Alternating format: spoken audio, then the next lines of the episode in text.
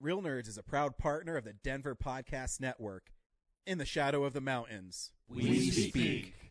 Hello, everybody. I'm JD Lopez, the host of Left Hand Right Brain. It's a free flowing, wide ranging conversation that I have with artists doing interesting and creative things here in Denver and beyond. We talk about their personal stories, break down their creative process, and what motivates them. Spoiler alert, it's mostly spite. We talk about all these things and more while kicking back, cracking wise, and always having a good time. You can find old episodes and everything you need to know at lefthandrightbrainpod.com. Oh, hi, podcast listeners. There's many ways you can listen to the Real Nerds podcast. You can subscribe on iTunes. You can also subscribe on Stitcher Radio. You want to send us a Twitter message? You can do that. It's so easy at Real Nerds. Like us on Facebook, Real Nerds Podcast. You can visit our website, realnerdspodcast.com, where there'll be a lot of articles for you to not only read, but to listen to our previous shows. You can also call us 720-6nerds5. Thanks for listening and enjoy the show. I'm Andre Gower, And I'm Ryan Lambert. and you're listening to Real Nerds Podcast.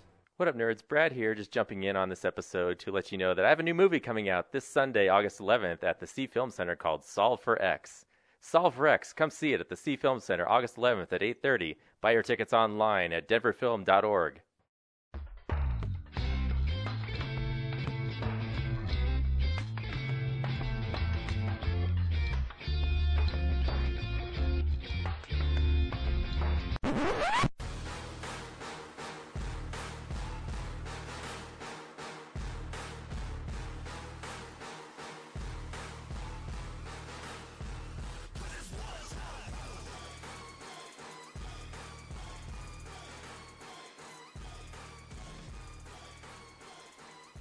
Welcome to Real Nerds Podcast, unofficially the official podcast of Denver Pop Culture Con 2020 and beyond. I am Ryan, and today it's a lonely room because it's only Zach and I. No fucking way. yeah, it's true. Yeah, it's this- damn true. this is the Hobbs and Shaw of the Real Yeah. Nerds podcast here. We will never work well together.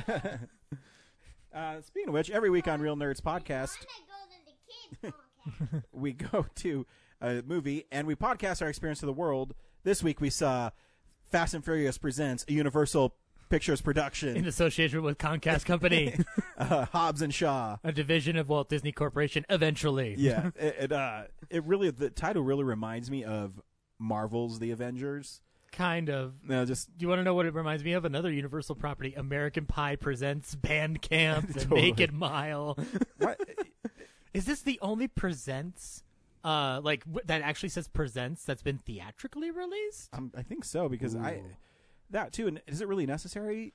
Everybody knows who these guys are, right? No, but it's branding. I I I, know. get it. I mean, like you know what sucks though? My ticket says Fast Furious. It doesn't say Hobbs Shaw or Hobbs Sh. Mm. Yeah. You know, like, the way it cuts Bullshit. off. Like if I go to the, did you go to the Alamo Yeah. for it? So it just says Fast and Furious presents, right? Uh, I I don't know. I do my season pass, so it Ah. It just shows up on my phone. That's right. I forgot. You're lucky. That's right. um, no, yeah, but uh, yeah, we saw Fast and Furious presents Hobbs and Shaw and uh, Martha, Marcy, May, Marlene. yeah. Uh, stay tuned because we're gonna tell you if you should see the film or not, and then we're gonna play the trailer and spoil it. And there's actually spoilers in this film, so Yeah. It, Uh-huh. Well, there are Fast and Furious esque spoilers in the movie. well, there's also some cameos in it that yeah, we'll get to that. kind of like, yep, yep. Yeah. Okay. Yeah, stay tuned for that. We also talk about movies we've been watching, movie news, and movies that are coming out on Blu-ray. And uh, I'm going to put you on the spot, Zach, because Mm-hmm. we haven't. Um, you and I don't do these very often together. No, I know. Um, like I said, this is the Hobbs and Shaw.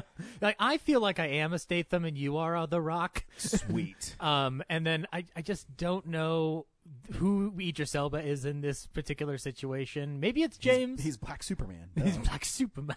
I am Black Superman. oh God, Um, we'll we'll talk about this movie. But anyway, you were gonna put me Uh, on the spot. Yeah. So um, people may or may not know that you've lost hundred pounds.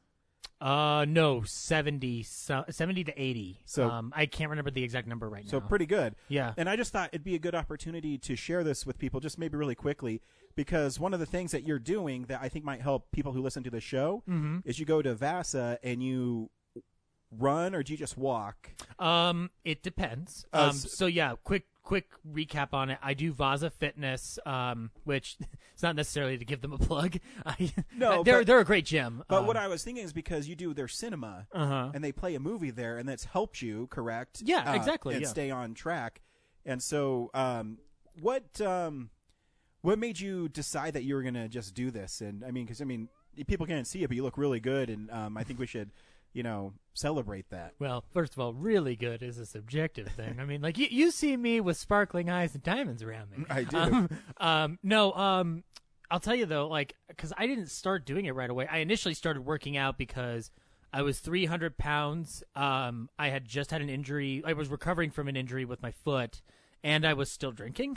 so I was like, well, like I want to start doing something to improve myself. And I started watching Netflix on my uh, phone, and I was like, man, I'd love to count the calories sometime. Cut to I want to say October. I'm already like I've kicked the alcohol four months in. Uh, I've lost about 30 pounds uh, just from stopping the drinking and stopping the soda. And then Beetlejuice was scheduled to play, and I was like, I haven't watched Beetlejuice in a while.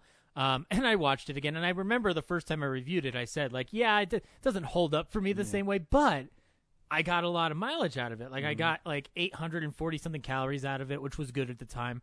I've actually started by doing walking um, and kind of like speed walking a little bit, like just go at your own pace. It wasn't until later that I was able to run to it. Now, I I at the very least need to hit four miles within the first hour as my personal goal, um, and then whatever happens after that, because basically the uh, treadmill resets. Yeah. it doesn't go up to a two-hour limit or anything like that. So I'll stop it, take a cool down, and then restart it. And then if I don't hit four miles in an hour on the second run, it's totally fine.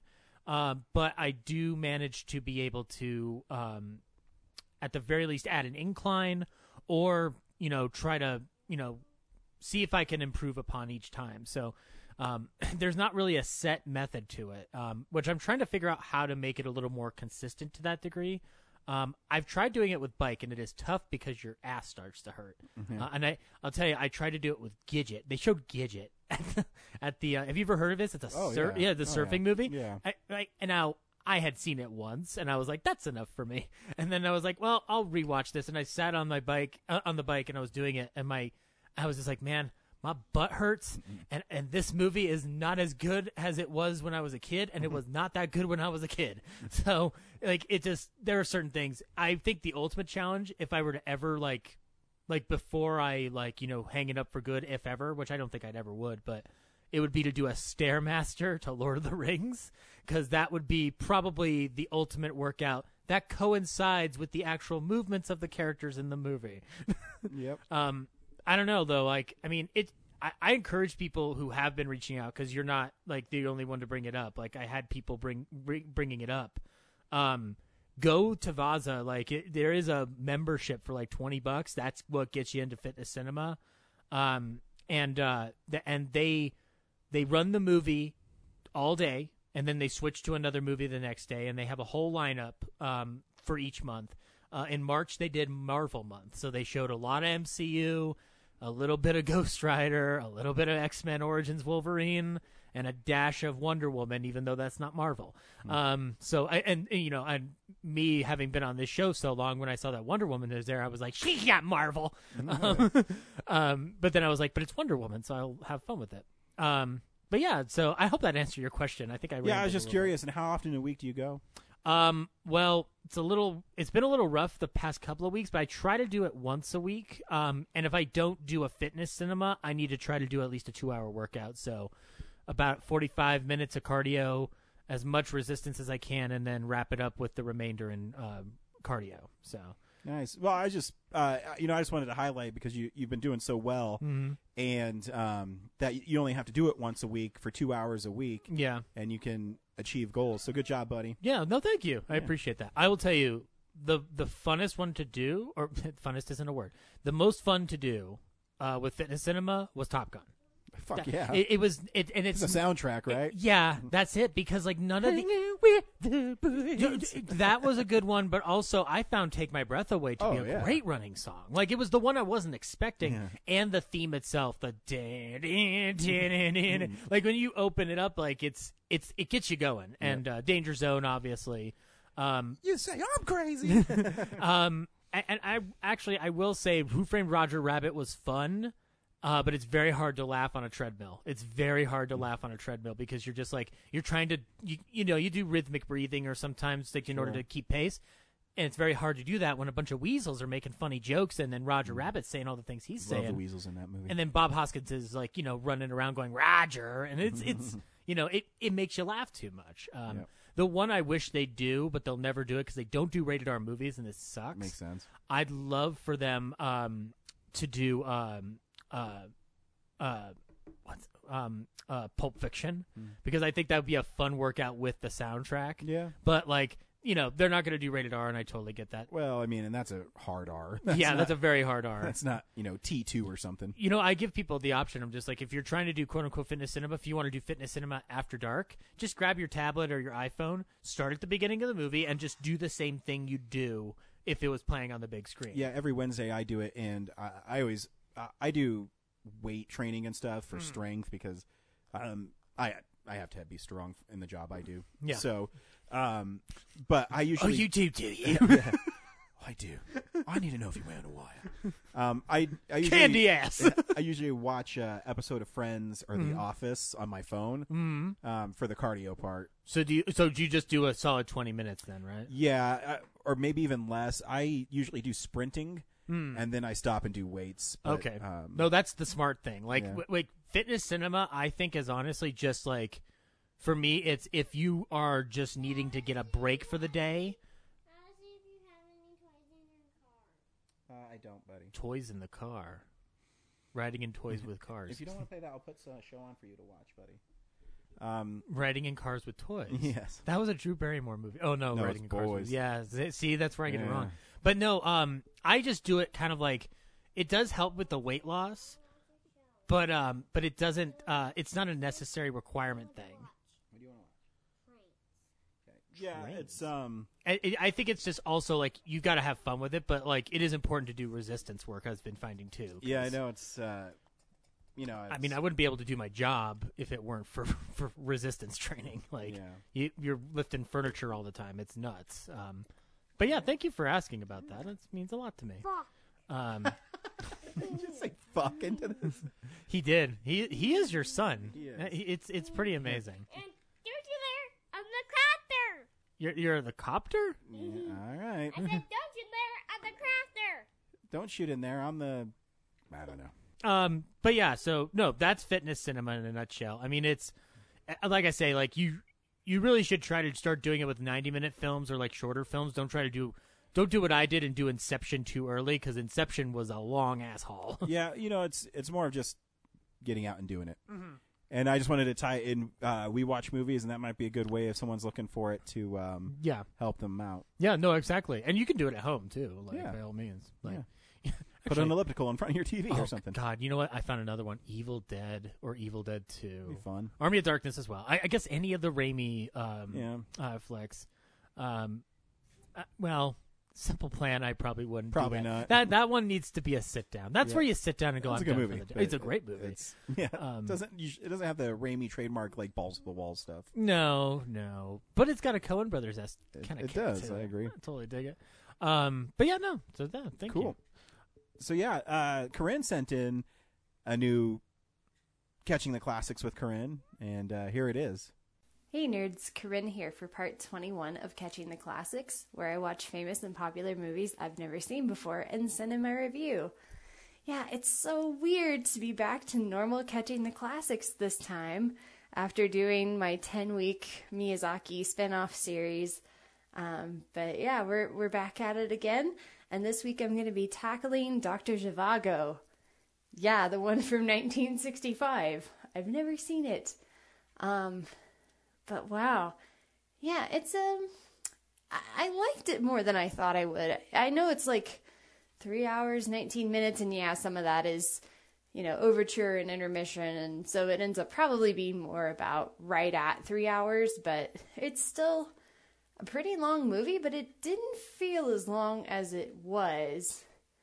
There were some parts where it was kind of like, okay, can we speed this up here? But um, yeah, overall, I really liked it. Um, granted, I mean, I guess I grew up watching Gone with the Wind, so I'm kind of used to this whole like three hour epic love story wrapped in this like war drama thing. So that was kind of up my alley. Um, but yeah, it's it's kind of a bleak movie, but also I mean, it's it's good. It's bleak.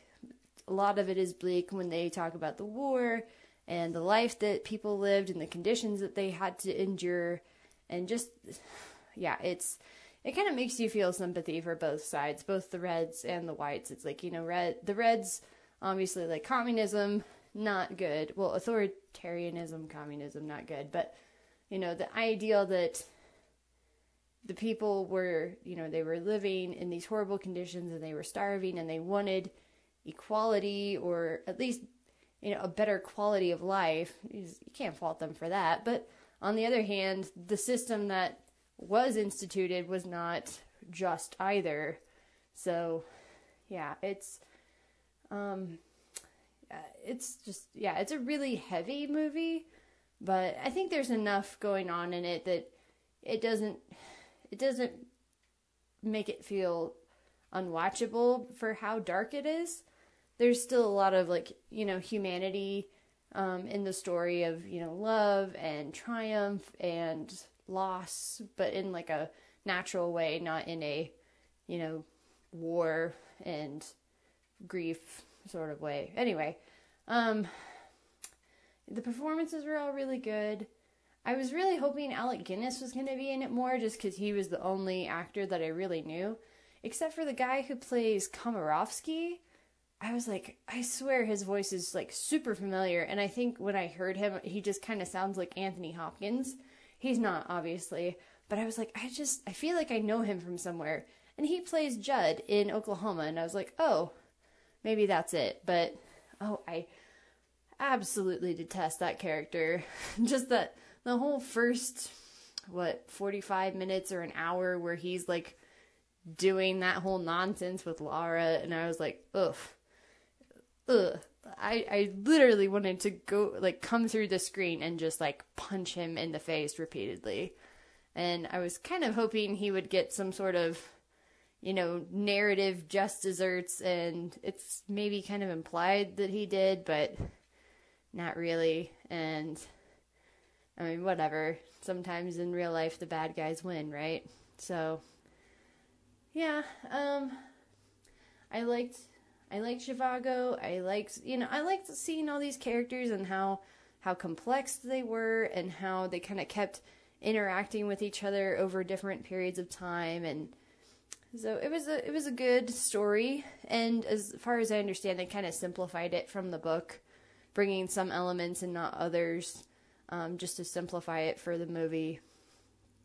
But um, I guess the I have a couple of qualms with it, and I know again I know it's coming from the source material of the book, um, but I was really upset that Zhivago did not go with Lara and Komarovsky whenever they were at Yuliatan or whatever that one town when he comes to pick them up at the house and they're living at the house and he's writing his poems and Komarovsky comes in and he's like, you know, Strelnikov's been shot.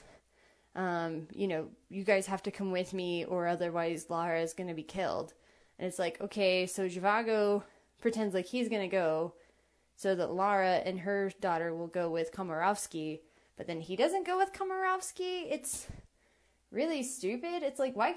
I know you dislike the guy, but he's literally your best option for like freedom right now. Why couldn't you go with him? I mean, he just goes back to Moscow and suffers and dies. You could have gone with Komarovsky and stayed with Lara and maybe made sure that, you know, no more bullshit happened between those two. Oh my gosh, I was so pissed that Lara and Komarovsky. It's it's implied that they ended up together to some degree, and I'm like, I know she didn't have a lot of options, and it was war and all this stuff was going on, but oh, please, like, why did she have to end up with that guy? Ugh. Um, and the other thing was the um the poems, like they're mentioned at the beginning, but then they just kind of like the whole like he is a poet just kind of comes up randomly like people keep saying he's a poet but we don't ever see him write poetry up until the very end when he writes lara it's like you know it's the whole show don't tell thing they don't do that they tell you he's a poet over and over again but we never see him write poetry so I think if I would have been like, hey, can we show him writing more poems earlier in the story? And then when he writes Lara, it feels a little bit more earned. Because otherwise, it just looks like he just started writing one day because he was bored. But, yeah. But um, the lighting in this movie is awesome. That scene where um, where they're at the hospital and Lara's ironing and um, Zhivago is like trying to kind of make the moves on her and he's like totally in shadow except for maybe like a little bit of his eyes and she's completely lit especially her eyes and it's like oh my gosh the lighting in that scene was just it was stunning. It was i just was mesmerized by that scene. Um, and the set decoration and set design on this is just insane. All the places the, all the locations that they would have had to shoot at all the stuff that they would have had to have gotten. And when oh yeah when he comes back from the war and he sees his like family's house except it's like all like like the wallpaper's gone all the paint and everything it just looks so just decrepit now. And it's like you can tell it's the same it looks like the same set but they just completely stripped everything away. And it's really jarring to see like oh i even like had to do a double take. I was like isn't that their house? The, the, wait but oh they took everything down because it's the war. So yeah it's a really put together really well put together movie and like i said i'm i'm kind of used to this whole like epic war love story thing so it didn't bother me so much i think other people could get bored with it but I thought it was engaging enough, and obviously it's um, based on a true story or true event, so yeah. Well, I mean, loosely based on it. It's kind of historical fiction sort of thing. But yeah, so I, I would I would recommend it if you ever if you've never seen it, you take the chance to go check it out. Dr. Zhivago, 1965. Um, I'll give it four out of five stars. I think that's pretty fair. So, not sure what I'm going to tackle next week, but um, I will talk to you guys about whatever it is next time. Bye. I'm actually surprised that she gave Dr. Zhivago four out of five. I've never seen it before. Do you like it? Yeah. Hmm. Um, I don't own it. Um, it's one of those movies that, um, where I really like Lawrence of Arabia, Mm-hmm. and some people don't because it's too long. Uh, Yeah. Dr. Zhivago isn't as long, but it's kind of in the same epic movie Yeah, style. the grandeur and Yeah. the spectacle Um, and the scale of it all. yeah. But yeah, it's good. Yeah, that's good. I'll have to check it out. She she made me want to watch it. Yeah. Um, I I, I said this last week, and I I, I know this will annoy you, but um, I do want to see what she, if she's never seen Citizen Kane. I want to know what she thinks of Citizen Kane. It's not because I'm saying like that movie's the end all be all, although I do think it's increasingly re- relevant today.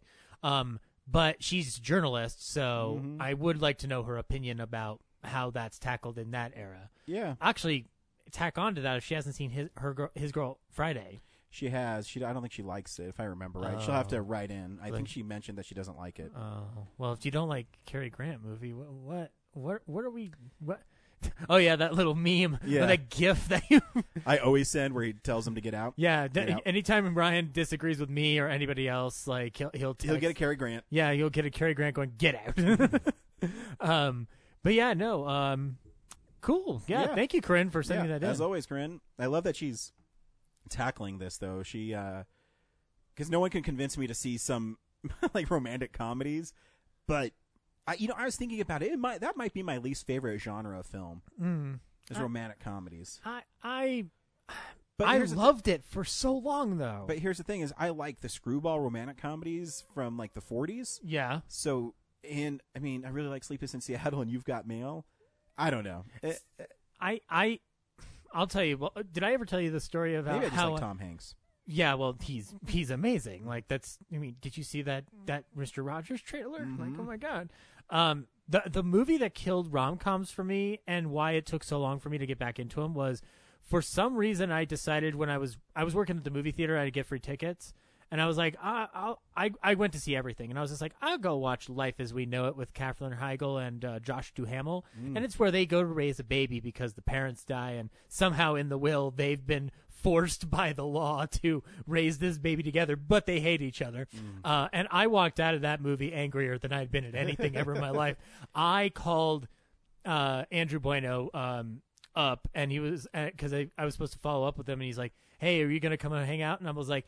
Yeah, but let me tell you about this dog shit I just saw, and I ranted for 30 minutes on the way over to his house. You can pay me to see that movie. Dude, like, just believe me when I say this. Like, it, it, that movie, it, it's it's not it's not the worst cinematic like piece I've ever seen in my life, but for some reason it just petted me the wrong way. Yeah, right. I really need to give Katherine Heigl a um uh a renaissance in my head because I feel like I shit on her way too much. Well, she did it to herself. You can. There's a. I- It was a couple years ago. There's a whole report on the Holly uh, article on the Hollywood Reporter about how she's horrible to work with. Her mom is a horrible agent for her. Uh, Yeah, it was a really long piece, and it, it was people just saying that she's basically self-destructed her own career. Yeah, like I said though, I just I want to be fair and be like, you know what, like Oh no, turnabout's fair play. You haven't seen everything she's done. that's true. I but, and like and I love Knocked Up enough that I'd be like, yeah, I'll give her another shot. Why not? I mean, it's what's the worst that could happen. Um, but anyway, yeah, um, cool. Uh, I, you know what? I think I'm gonna hijack a segment Okay. the way Statham and uh, uh, The Rock hijack no way cars. I'm working with this guy. No, no way I'm going to work with Frost. Why are we both Statham? Can I be Crank Statham? you be, um, which one would you want to be? Death Hmm. Race Statham? No, uh, I'll do. Um, that's a good question. I, I guess love we're- Jason Statham. Yeah. I'll be the Meg Jason Statham. Some megalodon. oh my god, it's a Zachosaurus. um, but anyway, I'm going to hijack a segment, and um, we're going to go around town with Zach this time. Well, Zach doesn't have a car, so he can't go to the drive-in. So we won't know the Uber. drive-in schedule. Yeah, no, the, they, the driver's not going to sit with me in there. but I can tell you that the Esquire uh, at midnight on August 9th and 10th will be showing the Dark Crystal. Um, do you like the Dark Crystal? that's all right. It's creative and inventive. Um, the But it is puppets, a little- the puppets are amazing. Yeah. The cinematography is great. Yeah, The rest of the movie is meh. I, I can't get into the mythology like others do, but I will rewatch it. Like it's not something I don't not rewatch. Uh, The the special effects and the puppets would make it worth the watch. Exactly. It's kind of how I feel about Labyrinth. I know people love Labyrinth. My wife loves Labyrinth, and I go meh. And far be it from me to like tell anybody like you can't like that movie. Oh no! I But- mean, my favorite movie of all time is Army of Darkness. I, Yeah. I can't tell anybody anything. Yeah, my favorite of all time is Jackie Brown, but it is the best movie ever made. So I mean, it's not better than Army of Darkness, but Yeah. I'll give you it's a good movie. you know what? If Robert Forster and Bruce Campbell fought each other, I need to make a movie now. Um, but yeah, so you can see the Dark Crystal, um, and also keep in mind Friday, September twentieth, you can see The Room at midnight with a certain Tommy Wiseau in person. Maybe he'll sell you his underwear. I don't know, but if he does and I'm there, I'm gonna buy it. all right. Because I want weird shit on my wall for people to admire when they come to visit. By which I mean, no, I'm not going to fucking do that. um, but yeah, you can go Friday, September 20th, see the room, and see the room. It's a fun time. I can't say it's a fun movie. It's a fun time. Um, Ryan, you still haven't seen the room. Nope. Oh, well, maybe someday. You do like the Maybe. disaster artist, though, so I do. I love the Disaster Artist. Th- I think the problem is is that to do the room, you do have to do it with an audience. It's not fair to watch it in your in your house alone. Like it just doesn't work. I guess unless you did the riff tracks commentary attached to it, then Yeah, that might know. work. Uh, but anyway, yeah, that's uh, Zach around town. I don't get a theme song. I haven't Nope. earned it yet. You, that's a say for very special moped riders. Speaking of the man who isn't here, though, Brad's uh, currently hard at work shooting his 48-hour film Yep. project, which I just I have an exclusive piece of news. Uh, I just learned the title. Uh, it's called Solve for X. Nice. That's the name of the film. So there's an inside uh, scoop for you guys here. That It'd be interesting. I heard he got uh, thriller slash silent film, so it's up to Brad and his storytelling ability through the camera. It figures he'd get a, a genre that I'd be great at when I can't help him out. Yep. So so what happens?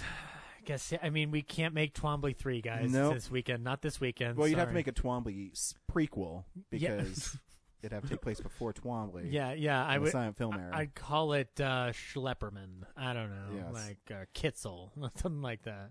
I have to find names. I gotta from- find a job in a big city. See, I gotta get up there. That's nothing like Twombly, but you know, I, you know what it'll just be? It'll just be me turning footage from the Hudsucker proxy into black and white and adding microphones to it. love it. Um, and strictly speaking, I ain't allowed to do that. um, but yeah, anyway, that's Uh, Zach Around Town. Sweet. This is movie news. It's real news.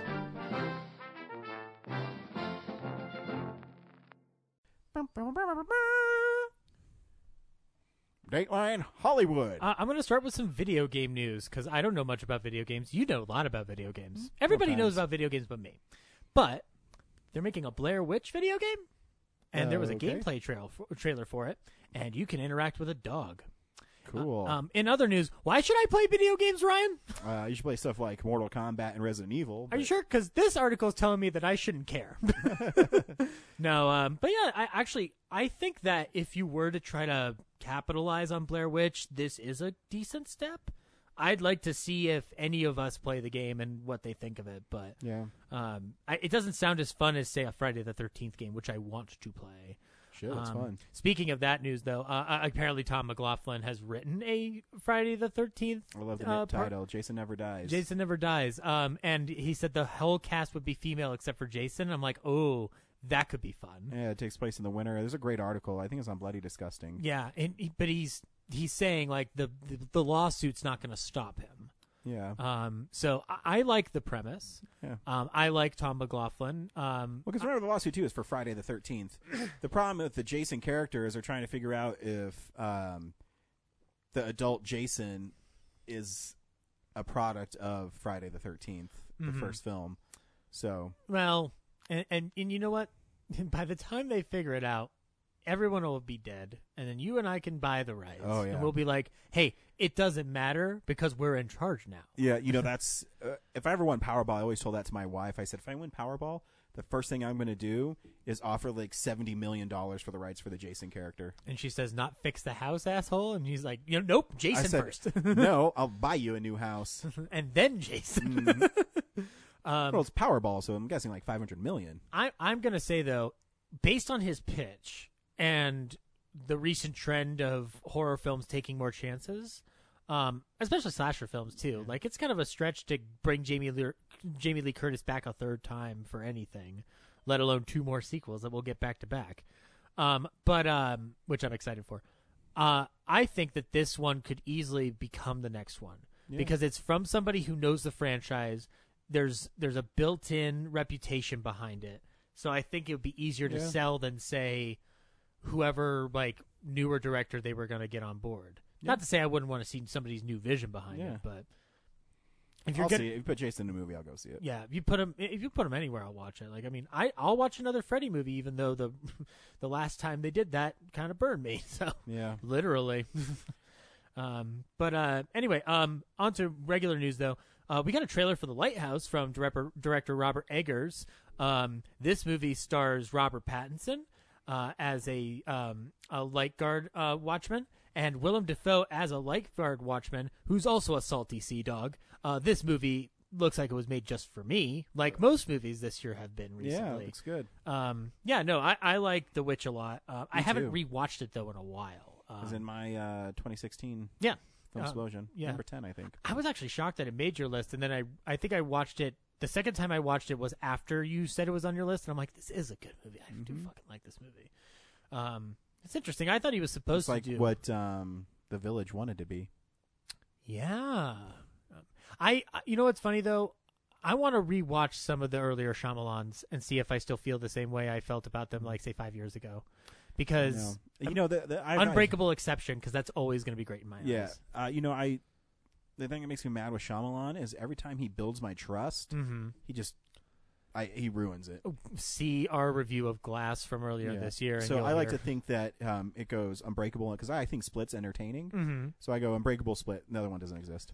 Um, I remember liking Signs up until the last f- ten minutes. You can listen to a commentary James and I did for Signs. Ooh, yeah. I, Um, I actually wait. No, I've only heard the commentary on Friday the Thirteenth with you guys. I have not heard. There um, is one the- for Signs. It's a really, it's an old Real Nerds podcast. I'll have to look that up. Yep. Sync it up on my 4K TV. Do it. Um, we also got another trailer for something that I'll love and James will hate, called The Irishman, uh, by Martin Scorsese, starring Robert De Niro, Al Pacino, and Joe. Uh, How my funny Pesci. Um, the de aging looks pretty good so far. Yeah. Um, uh, I will say though, like if it looks this good now, I can imagine it's going to look even better when the final product comes out because they're probably still working on it. think bizarre. It's on Netflix. Yeah, but you know, Scorsese making another movie. You know, No, that's fine. You I go just- wherever you can go. I mean, he. Did you hear what happened with the Wolf of Wall Street and the financiers behind it and Oh, yeah. whatnot? I, I think he's fine just dealing with the, the, the disposable income of Netflix. Oh yeah, no, I think he's. I mean, he, he's made great movies. He can do whatever he wants. I No, just- I think it's just bizarre that it's on Netflix, but something tells me it might be one of those movies they're going to put in the theater so it can be up for awards. it says it will be in select theaters, so um, uh, hopefully one will be in Denver and one will be uh, accessible enough, not to the point where I get stuck in the snow twice trying to see it, because I wanted Ballad of Buster Scruggs to be on a Blu-ray as well. Fucking Netflix. I think Um, that might the, the movies like that. I think might actually show up on because they just put out uh, BoJack Horseman on Blu-ray, like Yeah. the first two seasons. I I'm hoping. I'm, but I'm also not going to hold my breath. Does Yeah. ma- yeah. Like I mean, I'd love Roma to do that too because Roma looks beautiful, and I'd love a 4K disc Mm-hmm. because like my, my folks and I don't do the 4K version of uh, No, Netflix. it's worthless so- because you can't stream in 4K. exactly. So like you know, I mean, it looks fine in 1080p, but that movie looked really good on a big screen, Ryan. Like Yeah. I know you won't watch it because it's foreign. Uh, maybe but- one day. um, it's Alfonso Cuarón though, so you might I, watch it. I watch uh, every once in a while a foreign film. Yeah, I mean, well, I know you do, but like, I, I just wonder if you'll get bored with this one. It's, it's Probably. yeah. It's, it's, I don't know. Not enough, you know. Prove me wrong. Prove me wrong well, you know, one day when I'm really bored, on your deathbed. let me get, let me get through my Cary Grants, my Family Guy, and my uh, Scream Factory, and and I'll look at Roma. but wait, also, oh wait, I've got to review more Tom Cruise movies. Oh damn it, Zach, I'll be, I'll be delayed Sorry. a little bit. Um, hey, remember when Ben Affleck was Batman? Mm-hmm. Um, uh, and he was going to make a Batman movie. Um, and and then uh, other people um, failed him. Well, anyway, um, I mean the creators of the other films. Anyway, um, he um, he was going to do a Batman movie, and apparently it would have been a dark journey into Arkham Asylum, which I'm kind of wondering why this is somehow news because I remember that being a description of his film I, as early I on. think it's because the storyboard artist for it started putting out stuff um, and talked about it on some podcast because his storyboard artist he's in he's in a new movie or something. Um, no, I, I think it's oh, a shame. cinematographer Robert Richardson. cinematographer. There we go. Um, his uh, I I think it's a bummer that he never got to do a solo Batman movie Yep. because he's a really good Batman, and I like the idea of a like uh, uh, a grizzled, old, salty Batman. Willem Dafoe Yes. as Batman. Um, and I, I think it'd be interesting for him to go through Arkham Asylum and relive either failings or su- uh, successes Mhm. through the eyes of the people that he put in there. I think it'd been a really interesting. Film. Yeah. I think I've realized why I don't like go back to BVS that much. It's like it leans so heavy on Frank Miller a lot, and I'm just like, I like Frank Miller, but I like him in small doses. I think he's garbage, but you know, Yeah, I mean, like, I, I, I'm one of the few comic book people that I, I'm not a fan of Frank Miller. here's the thing: I don't like his politics, but I love his storytelling style. So it's like, but, I Mm. mean, but the same th- at the same time, there are books of his I don't like. Like, I don't like 300. Like, I love that movie, but I don't like that book. Mhm. Um, which, which figure that one out. and I That's mean, everyone loves Dark Knight Returns, and I think it's okay. Yeah, I, I- it, it, you know, what'd be great is if they adapted that and they had somehow gotten Clint Eastwood when when he was still like fifty or sixty. That would have been a great Batman movie. Um, uh, James Wan's going to return to horror for his next uh, film. So uh, Awesome that'll be his uh, film before Aquaman 2, I guess. Yeah, I mean, he made so much money with Aquaman. He's gonna pick any movie he wants to do. I, I say he do Furious 9 uh, and somehow team it up with the Saw franchise. And we'll get to that later. Um, hey, um, so no one told you that life was going to be this way. Uh, you're, you're, uh, your job's a joke. You're broke. Your love life's DOA. Well, if all that's happening to you, you can go to New York for a pop up experience with friends. Yay! Um, that'll be coming this fall. Um, it's going to be a uh, a recreation of Central Perk, uh, and the iconic couch, as well as, well as other sets and props from the NBC sitcom. So, Nice. Yeah, you can do that and reminisce before everything leaves Netflix and goes to NBC streaming service. I'm not gonna watch that. I have this complete series, so I'm good. Oh, that's oh, that's right. You bought dirty physical formats like a dirty boy. Yeah. But yes, Um, I am always down for Friends. Yeah, exactly. They'll be there for you when the rain starts to pour. They'll be there for you. You already did that joke. Like I've been there before. um, uh, let's see here. Um, uh, I think the Venom movie is trolling me. Uh, ever on into the distance. Because I guess Andy Serkis is gonna um direct Venom too. Yeah, Um, in other news, Ryan, I don't want to live anymore. ah, it's all right. Venom's okay. It's not. It wasn't the train wreck I was expecting it to be. So I, I, gosh, how is it that I'm the one who was like the most harsh on it? I don't know. Like, I'm not even the Spider-Man guy. yeah, I mean, it needs Spider-Man, but Yeah, I mean, like I will say, Tom Hardy is fun to watch in it. Um, but yeah, no, I mean, I, I, I will say this though, Andy Serkis being behind it, I will give it a shot. yeah, Um, it's fun. uh, you know, like there are there are worse things in the world, um, uh, much worse things. Um, we got two more pieces of news. Um, have you ever seen the miniseries for The Stand Mm-hmm. that Mick Garris did? Did you like it at all? It was all right. Okay, I like it a lot. It's um, it's a thing that picked me up when I was low uh, a few years back. They're redoing it uh, for CBS All Access, and um, they have confirmed that uh, Stephen King wrote a new ending for it. That's good. So that'll be interesting to see how they kind of handle the ending of that. Uh, I love The Stand. Uh, I've never read the book, but It's all right. that miniseries that Garris did, uh, it just it's not like the it's it's just there's something about it like there's just like such a heart behind it that I totally dig it. Um, and they're bringing that to Blu-ray. it's a different kind of Stephen King. Yeah, and it's it's sprawling. Like it's Yeah, oh, yeah. it's a different type of not even like it's sprawling. Like it's Yeah. like super expansive. Um, but uh, and they're bringing that miniseries to Blu-ray, so I am excited because it'll. Yeah, I just saw that. I'm amazed to see how good it can look. Um, actually, I've got two more pieces of news. Uh, sexy Chris Pine's going to play sexy Walter Cronkite uh, in a movie about the um, the news flash when uh, Walter Cronkite was reporting on JFK's assassination. Hmm. Um, I like this idea I do too. because when I first saw Chris Pine and Walter Cronkite next to each other, I was like, "What? No!" And then I looked at a photo. I'm like, "Oh God, it, it will work." I all I had to Remember, remember, it's young Cronkite. yeah, you know, all I had to do was kind of just put a comb underneath Chris Pine, and I was just like, "Oh my god, it can totally Yeah. work." And especially since, like, you know, with the anniversary of the moon landing and whatnot, we're seeing footage of Cronkite all over the place. I'm just like, that could totally work, you know. Um, but yeah, I'll I'll be interested to see uh, how that ties into the Good Night and Good Luck cinematic universe, where all the newscasters have to team up and stop something. Um, Sweet. yeah. Um, and then the last piece of news uh, I thought was just for you, um, and I guess me to an extent. Um, uh, the original Spider-Man teaser um, featured a shot with the Twin Towers. Uh, it was pulled because 9/11. Yep. Um, and but now it has been restored in HD, um, and you can now watch it online. Um, I thought it looked beautiful. Did it's it, it comes from a time when they used to shoot mini movies for trailers that had nothing to do with the film, Yep. and uh, yeah, it's it's ridiculous because it um and really over the top, really comic booky. Yeah. Um, but it's redeemed at the end when they show Spidey swinging through the city. Yeah. Okay. Yeah. Uh, but yeah, but the the trailer when the bank heist is happening Mm-hmm. has a lot of trademark Raimi shots in it, Yeah. so it's really fun to see. And you know, I, I'm always in the boat of I, I don't think that you should ignore that the twin towers are there, Mm-hmm. and it's okay that you have stuff with them in it. Yeah, I, I agree. It's it's it's interesting how Spider Man. Well, I guess it doesn't surprise me because Spider Man is a more family friendly-ish property.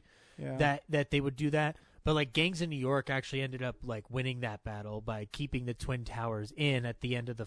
If you've never seen the movie, at the end they show a passage of time throughout New York where old things decay and new things rise, and the last shot shows the towers still there before it fades out. Um, and that's that was apparently a controversy in and of Yeah, itself. because well, I mean, if you watch, because we talked about Friends, the the establishing shot always has the twin towers in it, Mhm. and or if you watch Seinfeld, um, Yep. You know, you you can't. it- It's a horrible tragedy, and but you can't ever escape it. Yeah. So, uh, you should still be able to celebrate them Yeah. because they're. They shouldn't always. It's tough. It's it's a really fine. I get it. Yeah. It- it's hard because it's. You know, It, it was I- a it was a fresh thing, but still, it doesn't mean that you. yeah, I always put it. it in this way. You know, I we did a film explosion um, where I put 102 minutes that changed America in it. Yeah. That's about 9/11, and there was uh, there's a thing on the History Channel where they kind of have uh, commentary with it, and this lady says every time I see uh, the second plane hit the towers, because there's you know lots of footage of it because of people were covering the first plane. Um, she says it's watching my son die over and over again, and I get that, and it, so it's a it's a tough line to draw. Um, but the Spider-Man thing, uh, because Spider-Man is New York and he represents who, who New York is, uh, I understand why they took it out. But also, it's a cool shot. Um, yeah. It's, it's it- it's it's interesting. I I, I think with I any oscillate between the two. Yeah, I, I think it's it's always a case by case basis when it comes to those particular situations. Because you have that, but you have King Kong, uh, 74 or 76, I forget which one it is, um, where he's, the, the poster is literally him standing on top of the two towers yeah, and, you know, hitting planes into them. So, I, if I, I'd have to imagine if if that if that was an issue, then just any re-release of De Laurentiis's King Kong would Or- just be like a picture. I mean, the, even Escape from New York, I mean, Escape from New York uses the Twin Towers a lot, oh yeah, and that's supposed to take place in the future. So it's, you know what I mean? It's, yeah. Hey, you, you can't get everything right. I you mean, can't, you know, and you can't, I don't know. It's it's a case by case. It- it we is. don't need to dwell yeah, on we it. don't need to dwell on it. It just, it always makes me think, but the Spider-Man thing is really cool. Yeah. Um, and uh, yeah, that's news. Unless you are worried about how Fast and Furious male stars are worried about their egos. Nope. Uh, yeah, that that article, I I know why it frustrates me, uh, because I'm like, yeah, it's image maintenance, and unfortunately, it's there. like, Yeah. anyway, we don't, we'll talk about it more in Hobbs and Shaw review, maybe. Movies come out on Blu-ray, and sometimes we get them. Here's what's coming out on Blu-ray this week. DVD releases and Blu-rays. Uh, all you Batman fans out there can get Batman Hush in 4K and Ooh, I Blu-ray. probably will get that. I, I would love to get this one Have actually. you read This sounds- the this miniseries, or the, I guess the comic book? No, I have not read Hush. Pretty great. I, I do know of its popularity though, but Yeah, like the the style looks awesome. the style looks incredible. That's why I want to watch Yeah. it. Um, I, I'm a bad Batman fan because I have not read all the major arcs and whatnot, but you know I appreciate the arcs that I do like. Um, Yeah. like I I like um uh the long uh the ho- uh, Bat- long Halloween. Oh yeah, uh, that'd I be think awesome Long, animated movie. Long Halloween is awesome, and I also like rereading some of the older older like 38 ones because they're just like Um, fun and fun know, and kind of like adventurous. I like Batman, and I actually I get his comic every month. Mhm. Um, but I'm more of a Batgirl fan, Mm-hmm. and I like Harley Quinn a lot. I liked Harley Quinn before it was really cool to like Harley Quinn. Yeah.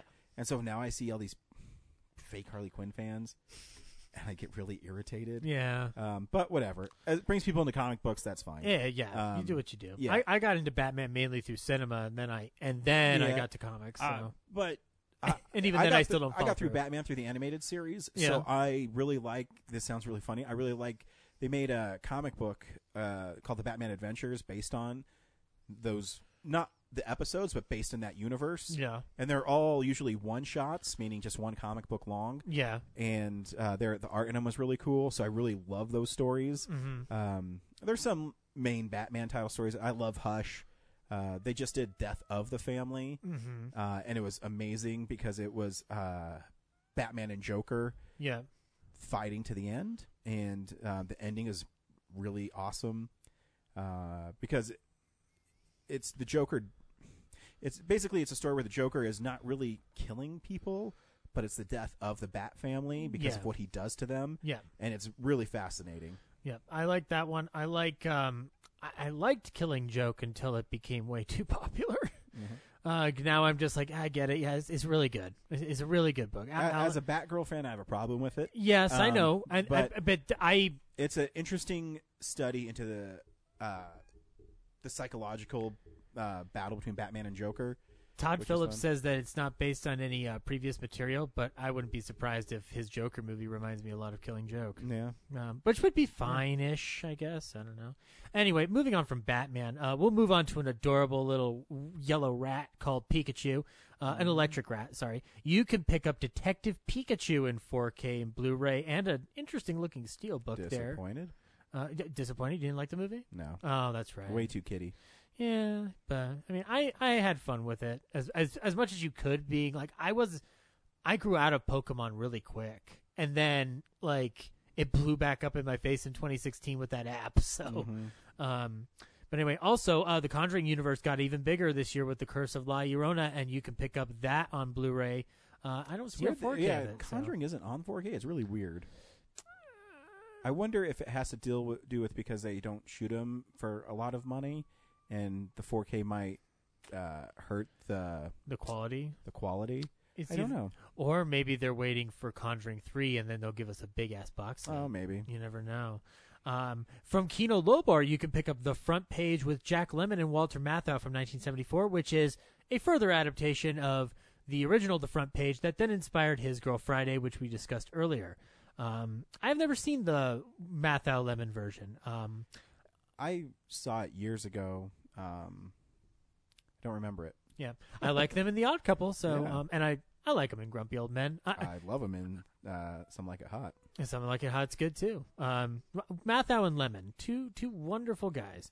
Um, you can also get from Kino Lorber a Foreign Affair with Jean Arthur, Marlene Dietrich, and John Lund. Um, you actually got a Marlene Dietrich box set not I too long did. ago. Um, so you'll be kind of telling us what you think of uh, Mama Dietrich and her. Her I'll, I'll watch Blonde Venus first, and then I'll go. Yeah. To the other ones. she she had a very interesting life. Um, Yeah. You know, between her between her and Rita Hayworth, like those are like two unsung like heroes of the war. Like, yeah, I know. I really got to. So when Criterion's go on sale, I usually get a couple that I wouldn't have normally got, and I got Gilda. Uh huh. So I should probably watch that one Yeah, Gilda's I got one. it last year. It's iconic. That's the film they're showing in um, Shawshank Redemption. Yeah. Um, oh yeah, no, I mean everybody. Most people, if you like movies, know Gilda. yeah, Um, It's a good so movie. interested to see it. yeah. Um, what we left behind, uh, looking back at Deep Space Nine, um, is coming out from Shout Factory, but I've heard it's limited edition on their site, It so is. you might want to go get that ASAP, guys. Um, the Tolkien biopic that I did not see, but do want to see because I like Nicholas Hoult, uh, is out on Blu-ray. You can pick that up. Um, and then, oh yes, my favorite announcement of the week. Um, remember in 1998's Film Explosion when I, um, uh, you know, like pissed everyone off um, with my number one not being Saving Private Ryan because my number one was Gods and Monsters, and they're finally putting it out on Blu-ray. Um, that's a movie with Ian McKellen playing James Whale and uh, talks about his final years and how he falls in love with a gardener played by Brendan Fraser. Uh, it's not a true story, but it's a fun story until it turns really dark at the end. Um, and uh, and then the last one is Charlie Says, which was a Manson film from last year. Um, I didn't see it. Um, I'm not like outside of the movie we talked about last week. I'm not really into watching movies about Manson. So, Yep. um, and anyway, that's Blu-rays. We also watch movies throughout the week in a segment I call Zach and I Watch Fun Time Motion Pictures.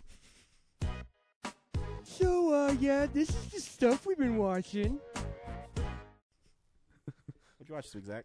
Lots of motion picture to disco dancing. Fun time for all. he make man whip us. We are slaves.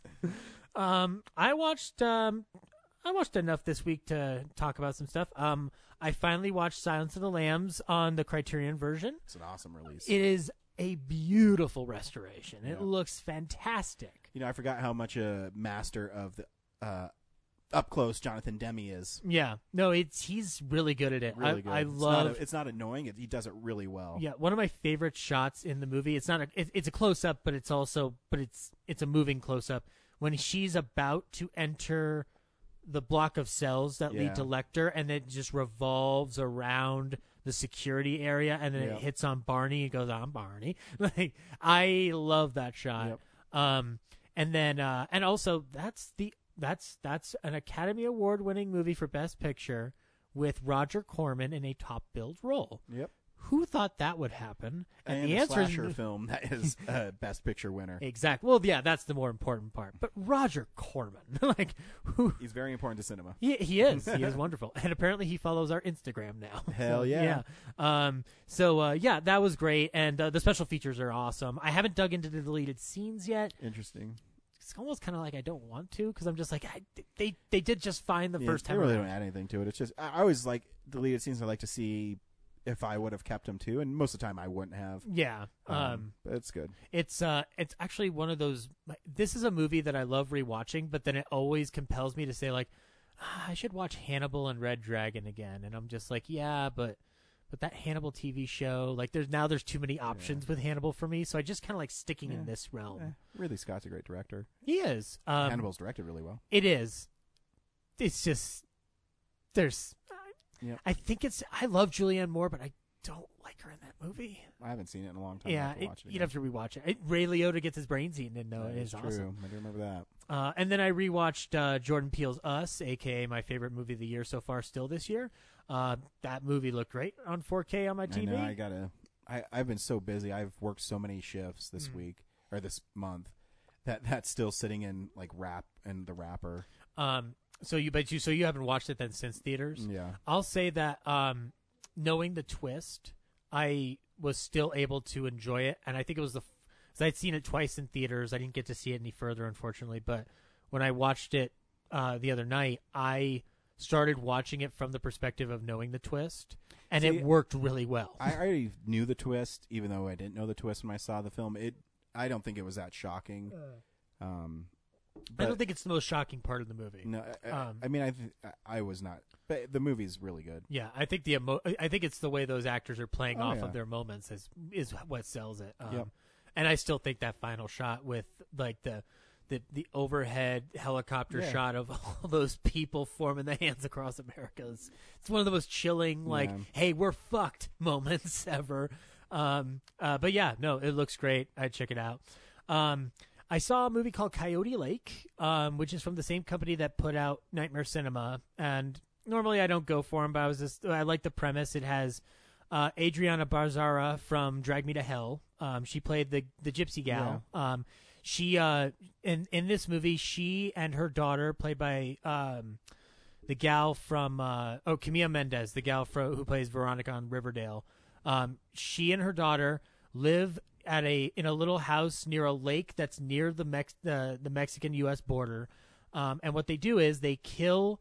Um, um, what they do is they they they uh, lure people into their house who are coyotes who basically they run people across the border but then steal all their belongings and leave them stranded. So he they lure them into the house, then drug them, rob them back, and then dump them in the lake, uh, which is called Coyote Lake.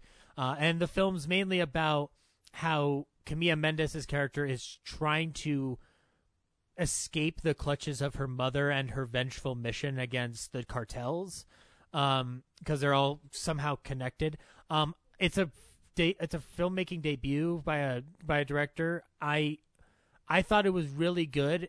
I it doesn't always work for me but i liked the approach that they took with it and it's got beautiful cinematography.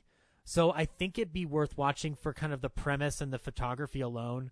Um and there, there's fun performances in it. I think the middle is a little wavery, but um, it's one of those few times where I put out a VOD film and I'm like, that was fun. Like that that was that was definitely worth my mo- rental money. So, uh, so yeah, you can check that out. Um, and then the last thing I saw was um, in order to oh, oh actually no, I saw Late Night uh, with um, Emma Thompson and Mindy Kaling. That movie's great. You should watch Late Night. That is a wonderful film. Um, the last thing though I saw was uh, I decided to remind myself humbly of what the franchise we are about to cover later on used to be by watching the original Fast and Furious on Netflix. Uh, that movie is. I, all right. I, I, it's an incredible saga of trying to solve the mystery of who's stealing shipments of DVD players. and D- VHS DVD combo players in a TV. Um, and it's goofy. It's goofy. You know, it's funny. Like, everybody's like, yeah, it used to be about cars, and then it turned into a bunch of like like super spy stuff. I'm like. No, they've got grappling hooks in that first one to rob the trucks. There's vigilante truckers, and I watched part of Too Fast, Too Furious, um, which I still haven't watched all the way through yet. And they've got guns that stun the cars into submission and pausing. So I'm like, no, this series has been goofy since day Oh, one. yeah. They've got they've got shots that go into the engine of a car. Mm-hmm. I mean, I will say though, this time I was watching it, I was like, I like Vin Diesel this time around for some reason. Mm. I don't know what it was. It, he's fine. Yep. Um, Paul Walker's more fun, Oh, but yeah. Vin Diesel's fine. Um, and Ted Levine. I had a Ted Levine double feature this week. uh, he's not as fun in Fast and Furious, and nor does he tuck his penis back. But you know, Yeah. it- it- you know, you pick and choose your battles. Yeah. um, also, uh, I I have to say, um, there's so it's those four main build people at the uh, in the first Fast and Furious, and then other than Ja Rule in the cast list, it's a sea of no one I've remembered and Yeah. in years to come. Like uh, like it goes. Jordana Brewster's the last notable one, and then nobody, nobody, nobody. Ja Rule, nobody, nobody, nobody. I get it. Kind of threw me for a loop. Like, oh, that's right. He's the guy who, if he wins, he'll get to have a two, uh, a three way. But then he loses, and then even the one girl doesn't want him anymore. I'm like, racing. also, by the way, that big competition in the middle of the desert is called Race Wars. That's that's that's wrong. um. Anyway, that's all I want. That at all. Yeah, they call it Race Wars, Ryan. Mm. Do, do, do we need to have a talk with the Fast and Furious franchise how many years ago? um, but- 18 years. Can you believe that? oh, God. Get going strong, I guess. Um, but that's all I watched this week. Uh, yeah, I didn't watch too much, even though I missed last week. Um, I've been watching the movies on CNN, and uh, they've I've watched two episodes. I've watched the '80s part one and the '90s part two. Were you just doing them out of order or just kind of? That's how they ha- they're on demand. I don't know why they're on demand that way. weird? Um, You're getting incomplete stories. yeah, well, I think it's really just because there's so many movies. Hmm. Um, Oh, you're doing the movies one. Yeah. Oh, okay. I haven't done that yet. Uh, it's really it's fun, and it makes me want to watch a lot of movies. Um, we you, you talked about Roger Rabbit earlier, and Tom Hanks thought that Bob Hoskins um, in Roger Rabbit is one of the greatest performances ever. I actually agree with that And- wholeheartedly. Listening to Tom Hanks talk about movies makes me like movies more because he's really good in it. Should he come on our podcast? Oh, yeah, he should. Tom Hanks, come on our podcast, yeah, please. Uh, but it's really cool. They talk. Uh, they talk about you know Tom Cruise. It's a really good uh, documentary series. That's good. I'm Yeah. glad they do that because I was like, every time they did those decades things, I'm just like, they're ignoring cinema. What the fuck? Probably because they, I think it feels like they always had a plan to do like a movies one, and I'm guessing getting the releases and the footage probably took a lot longer. Well, they had their spokesperson George Lucas come in and go, "We just didn't have the technology to do Yeah. the movie series Right. yet." So yeah, you should check it out. I think this week is the '60s. Um, Ooh, nice. yeah, uh, I watched uh, two Cary Grant films. I watched uh, Born to Be Bad, and um, you know, you sent me that thing uh, about Cary Grant, Mm-hmm. and I didn't even realize until I watched it that Tony Curtis is totally doing a Cary Grant in Some Like It Hot, hmm and it's a pretty spot on Im- impression. I, I get the feeling that Tony Curtis is hard to pin down as an actor because he'll do one thing one way and then Yeah. do something completely different the next time. But yeah, it, you know, uh, but yeah, it is a Cary Grant impression. yeah. I'd have to watch that movie again. Yeah. So, uh, Born to Be Bad, Cary Grant is some rich guy who accidentally runs over this kid named Mickey, and yeah, You run me over, you asshole. um, but the kid Loretta Young plays his mom, Mhm. and she was pregnant at 15, so she's I don't know 24 in the movie or 10, or 25, and her kid's 10, and so she teaches him how to steal, and she has a, a this is salacious. She has a new lover every day that she goes to to uh, the bar, and she gets a new dress, and so basically she's using men for money. But yeah, so Cary Grant's this rich guy. He has this really nice house, and they go to a court, and the Mickey kid gets on the stand and saying how he can't play with his kids, and there's footage of him jumping around. So they're lying, trying to get money out of Cary Grant. mm-hmm. And so they deem the mom unfit, and the state takes the kid. And then Cary Grant um, offers to adopt the child. And sure, sure, Mickey, your mom can come see you anytime. And then, of course, he falls in love and has an affair with um, Loretta Young's character. Yeah. And uh, Yeah, and then it's I like that Cary Grant stood up to the matriarch or the patriarchy of the time and Yeah. just like took down. well, he also cheated on his wife and left his wife for that lady. So hmm, he's not really a great character in it. Oh, okay, so this so there's problems all over across Yeah. the board. Oh shoot. Um, maybe it's an okay movie. It's not one of my favorites of his. He, again, he's not really in it very much. Yeah, Um, he's good in it, but he's it's more of a Loretta Young Yeah. vehicle. Right on. and it's. I mean, you can definitely tell it's pre-code because of all the. Lee. Yeah. She also has cleavage in it, so Stop the presses. yes. Um, and the other one I watched is uh, "Ladies Should Listen," Mhm. and it's a cute movie. Again, it's not one of his best ones, but in it he plays, of course, another rich guy, and um, he's in love I with. can't this- remember. Has he played a poor person yet? Yeah, and uh, none but the lonely hearts he does. That's Um, right. He a couple times he. d- He's actually he's pretty good at that stuff, but um, he usually plays It's the, dapper. the dapper dude Yeah, because we- that's who he is. yeah. For more info on this, listen to the first family Yeah. silhouette. I did. Uh, we're, we're pretty good in that. Uh, But you know, Hello. in this, uh, so in it, Cary Grant is this rich guy who's trying to get this lady in the same apartment building to date him, but he also has these like crazy inventions. Mhm. Um, but the switchboard operator is this really cute girl who listens to everything he does because back then, you know, the operators are listening to your phone calls. So that's where the title. Wait, you're saying nobody's listening to my phone calls today? I don't know. That's where the lady should listen comes from. Aha. and in it he fakes his suicide and so the the receptionist or operator never puts him through and she just comes running up and is concerned about him Uh huh. and it's actually it's a cute movie it's pretty funny and lightweight again it's not one of his best ones Right. but You've already sold me on the premise. Yes. It's like I'm gonna fake my death. yeah but she shoots he shoots a gun up into the ceiling It's- Suicide's not funny, but that's funny. yeah it's it's weird Yeah. and he has uh these buttons and it makes like it's raining and thundering outside so he can keep ladies in his apartment it's it's Is he Quagmire? yeah it's it's funny All right. I'm Cary Grant. you don't want to go outside darling Giggity Uh, giggity. i cannot do a Cary grant i'm you can. You- You're kind of doing it right. You're doing it right there, yeah darling. his his uh not american not english accent his blended Yeah. Um, so yeah, they're fun movies. Um, I'm Right. actually really excited. I think tonight I'm gonna. I, it finally came, and I waited a really long time. Susie. No, close though.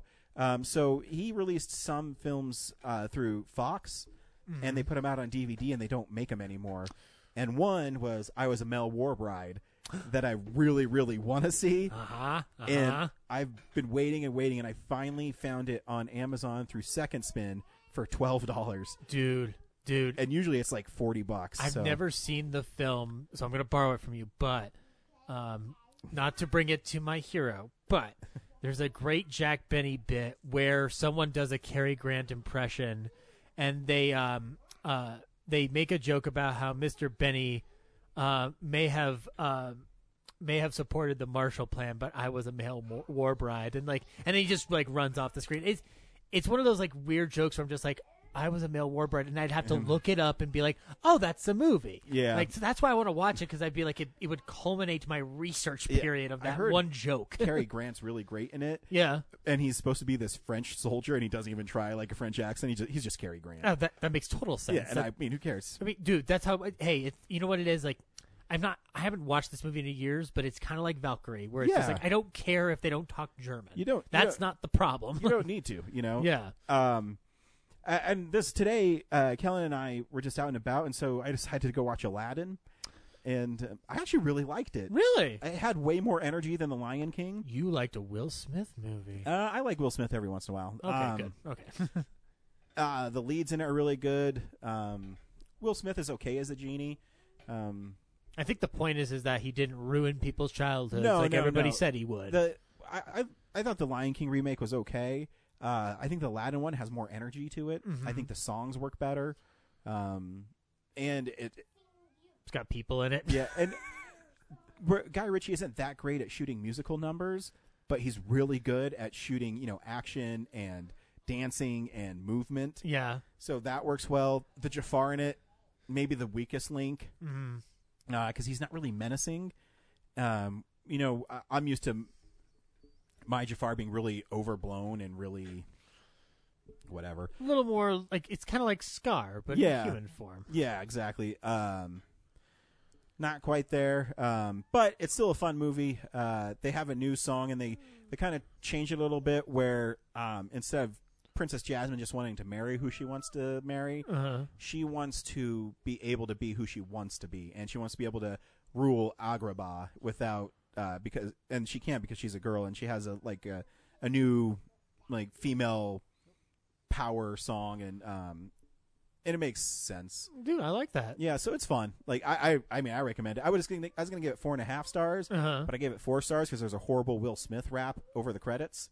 So I That's- took, a, I took away a half a star. But dude, that you have to understand. That's all I've been wanting for the past t- ten years was for another Will Smith end credit rap. But I will give Will Smith credit. He doesn't try to outdo Robin Williams, where it would have been really easy Yeah. to um, piggyback off of that. He makes it his own, Yeah. and I think that was really important for the film. No, yeah. The moment he was cast, like the only thing I was just like, well, how's that going to look? It's not like it was not the performance. I was just like, how are they going to like actualize Mm-hmm. visually the genie itself? Like, because I was worried about the blue or Yeah. like however they were going to do it. Um, and I I mean, and, and this is not a joke. I do want another end credit Will Smith rap in a movie, so I will have to go what? see Aladdin. No, you have to see Aladdin because Oh, it, it delivers it. Okay. I also how does the how does the beginning chase scene look like the um uh Street Rat uh, musical number because it's Guy Ritchie. like, yeah, it's got to look and great. they they change how uh, Jasmine a little bit how Jasmine and Aladdin meet. It's still the same setup, but she's involved in the one jump song, okay. so it's that's pretty fun. neat. Um, yeah, so it's fun. It, I was shocked watching it. Does Will Smith do impressions as the genie, or does he just stay away No. from that? Oh, okay. He, he just stays Will Smith, okay. Cool. Right. and I, I think he should. yeah. Um, Because I was gonna be like, how's that gonna work? yeah, I don't think he could do a Shatner impression. no, he, they they kind of stay away from that. Yeah. Um, and and then last week, uh, I watched Once Upon a Time in Hollywood. Mhm. Um, and this is maybe my second favorite Tarantino film. Really? I fucking loved this movie. It's good, isn't it? um, I think Leonardo DiCaprio is so good in this movie Mm-hmm. because he does a stutter in it, Mhm. but it's not a cartoony stutter. It's a real one. It's a sad, yeah, and lonely, like, or just. Like, it's a great. it's a great performance. It's a great arc for a guy who thinks he's top shit, Mhm. and he's really not. Yeah. And he thinks spaghetti westerns are below him. Yeah. But as soon as he goes over there, he becomes, you know, this huge star. Yeah. And uh, Brad Pitt is back to back. fucking amazing in this movie. Um, I try. yeah. um, you know, I, I read that Bruce Lee's family kind of had a problem with Bruce Lee's depiction in it. Um, I don't. I think it's kind of funny. Mhm. And you have to remember too, and I, I think sometimes people take Tarantino films too literally, yeah. where it's revisionist history, and I think his re- revisionist history of the Manson murders is fucking amazing. Yeah. Because one of my biggest fears ever is you're going to glorify the senseless murder of someone, Right. and um, you know, I actually got a tear in my eye when Sharon Tate went to see herself in a movie, and people were enjoying it, and she was enjoying it. I'm like, Yep. oh, it's just so tragic because they set it up that you knew what was going to happen to her, Yeah. and uh, but you don't. And you know, this is why I love Inglorious Bastards too. Um, is you take a moment in history that's true, and then you put a Tarantino bit in it. Yeah. Um, and it and it and it works. Actually, I, I I'm actually I'm glad we get to talk about it a little bit because um, when we reviewed it um, on the uh, on the show uh, last week, uh, I was still trying to process my thoughts. I had seen it twice. I was still trying to process my thoughts, and I've come to the conclusion. Like I ended up giving it five stars on Letterboxd, and uh, I think that this is. It's hard to say mature with Tarantino because there's always going to be a level of excitement to it but this is the most mature and it is the most uh, aware and contemplative and reflective he's ever been in a movie. I think so too. And the reason I uh, spoilers for this movie, okay, because I, I have to talk about it. Um, Shit gets crazy. but the, Tar- Tarantino's really good at always paying things off. You know, um, You're going to talk about my favorite part. One of my favorite parts. well, maybe. who Yeah. knows? So, uh, if you don't know the background from the Tate murders, it's horrible. Yeah. These people show up, they murder these people randomly. Well, Mhm. not really randomly.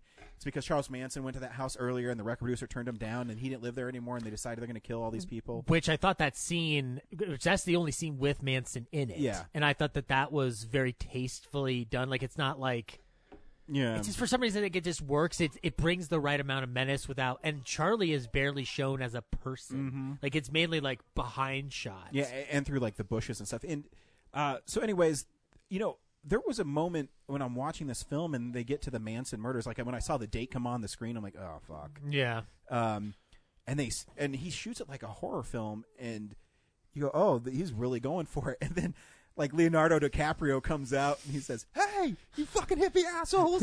and he just screams at him, and he talks about It's how a much private fucking road. yeah. uh, how much he hates hippies, um, and they go back down, and then they come back up, and I was like, oh, he's gonna have them confront Brad Pitt first, and I was thinking that he's gonna they're gonna kill him and then go to the Tate home, Yeah. and then nope. They fucking kill that Tex Avery dude, or Yeah. whether Tex, whatever fuck his name Tex is, Tex Watson. Watson. Yeah. Um, Don't I- know the names? I do wish I didn't. Yeah. Anyway, um, and so there's a moment, maybe 20 minutes into the movie, where uh, uh, Rick Dalton uses a flamethrower, Mm-hmm. and he goes, he goes, man, that's hot. do you think you could do about that heat? it's a flamethrower, Rick. um, and then, so in this moment where Brad Pitt kicks the shit out of these hippie girls and uh, kills them, well, one of them, and then kills Tex. Uh, he throws a bottle of champagne. Is that what he throws at her? Uh yes. Something like that. Yeah, and it smashes her face Yeah. and really and it fucks her up. So she runs out and she and she jumps in the pool where where Leonardo DiCaprio is working on his lines, Yeah. and it scares him, and he's like, "What the fuck?" And he gets out of the pool and he runs away, and this hippie fucking Manson murderer lady's freaking out in there, and I love how he shoots us. You see. Uh, DiCaprio's two feet walking, Yeah. and I know Tarantino enough where I was like, oh shit, he's not going to. And then he fucking has a flamethrower and torches her. and then when they ask, um, uh, It's J- Rick J- J- Dalton what happened. He's yeah, like, yeah, JC brings asking him and yeah, uh, yeah, no, she's, she's crispy. She's, she's dead. I burn her ass to a crisp. Um, well, well, I mean, didn't work out for her. but I loved that revisionist yeah. part of it. I'll tell you um And that made it truly a fairy tale, which I felt it kind of was going for. yeah. um, because even the title gives it away and you don't realize it. Yeah. It's like Drag Me to Hell. You know how it's going to end, Yeah. even though you're not sure. And this time it says Once Upon a Time in Hollywood. So he's basically telling you that this is going to be the fairy tale ending. Yeah. This is not going to be. And I loved it because I didn't, honestly, I didn't want to see something happen to Sharon Tate because Margot Robbie is so good in it. Um, and, uh, it, you know, it, he shot it so well, and I felt that's what he was going to do. Yeah. and it would have been. I mean, it would have fit the movie, and that would have it happened in real life, and I get that. Yeah. But I loved his revisionist history, Yeah. and I love that Sharon Tate made it um, because she's portrayed so well in the film. I'll tell you, I've been thinking about that final shot all week. Um, and I'm gonna go to that movie again tomorrow, by the way. Um, uh, that final shot when they're going, uh, it's the overhead when they're going up to the Tate driveway. Um, and uh, and then it kind of plays. It plays that um cue from uh, Life and Times of Judge Roy Bean, uh, and it's this kind of haunting, uh, western kind of like tune to it. I got the feeling from that film, like yes, it does end like a fairy tale. Ever we live happily ever after, but when he says "Once Upon a Time in Hollywood" with the title and this kind of everything he's setting up, and I'm just like, I think Tarantino's very, both very happy he did this, but also very sad because he realizes that it's not the reality. Like, Yeah. it's. It, it, I And think, it's, that's, why I think it's on- melancholic. I think yeah. it's on purpose. Yeah, because you see what could have happened. Because not only um, does Sharon Tate get horribly murdered, but I mean, look at Polanski's career.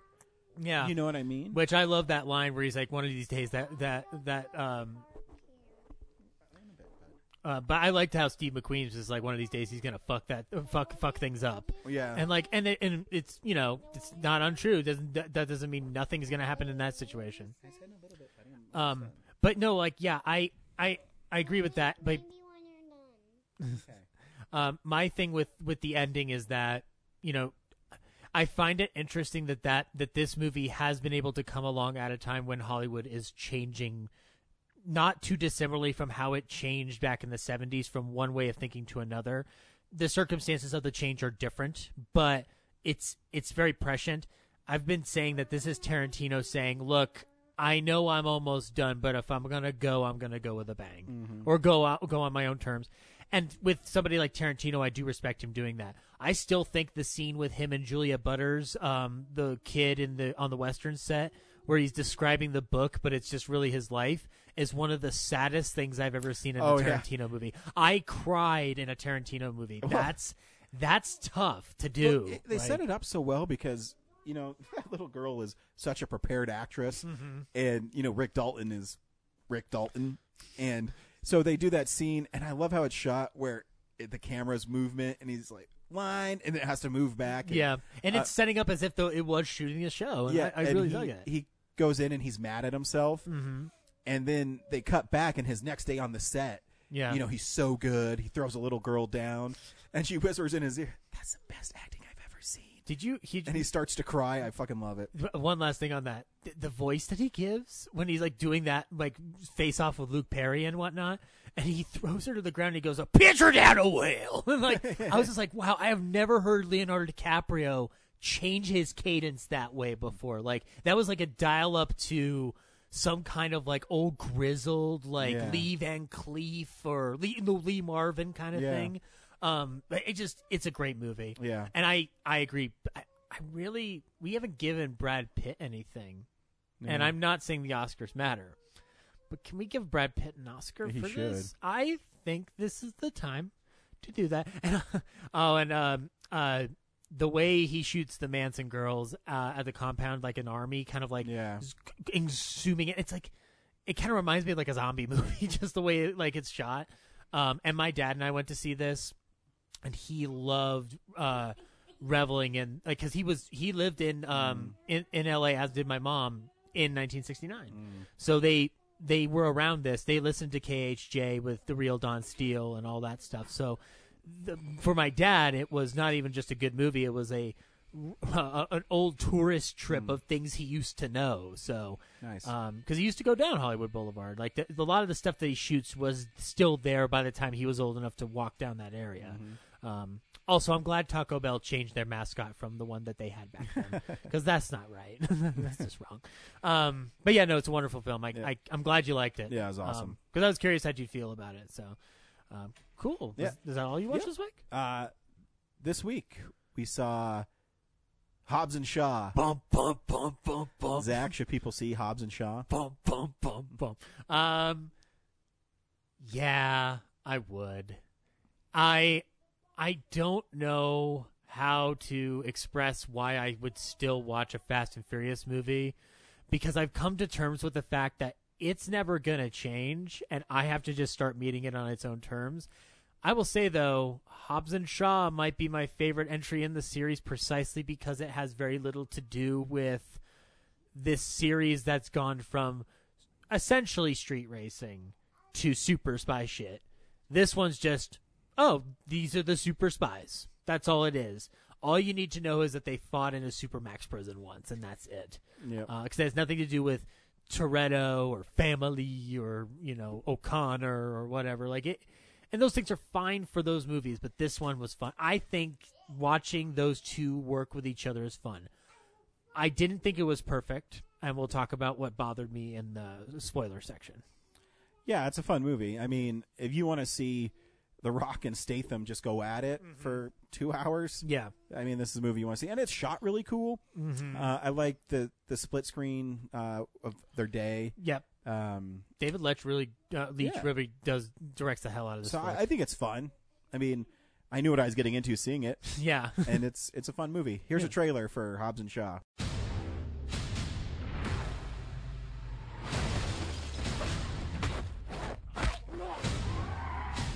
Get in the car. We're all going. No, you. I said we're all going. Oh, come on. You might want to just.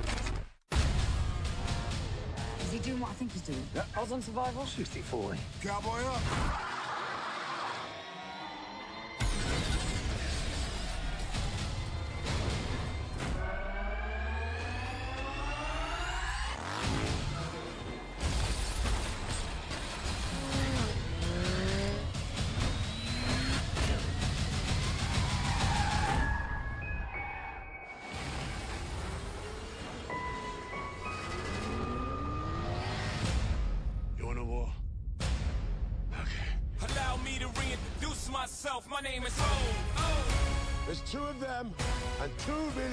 Worth of us.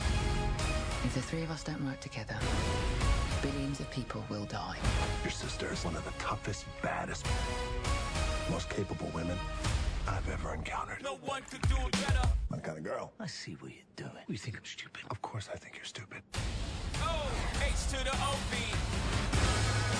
Thing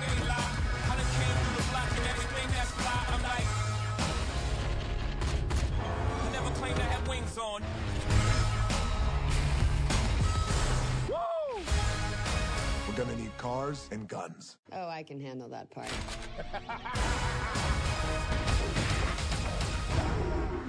I'm sorry to bring this here, Mama.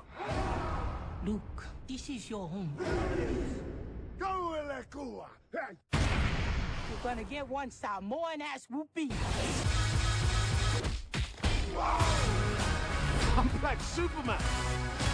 Here comes a kryptonite. Family never gives up. Fresh out the frying pan into the fire. Oh, No, this is not good. We're going for a ride. shoot at you actors like movie directors. Welcome to my island, mother. Either love me or leave me alone. Allow me to reintroduce myself. My name is.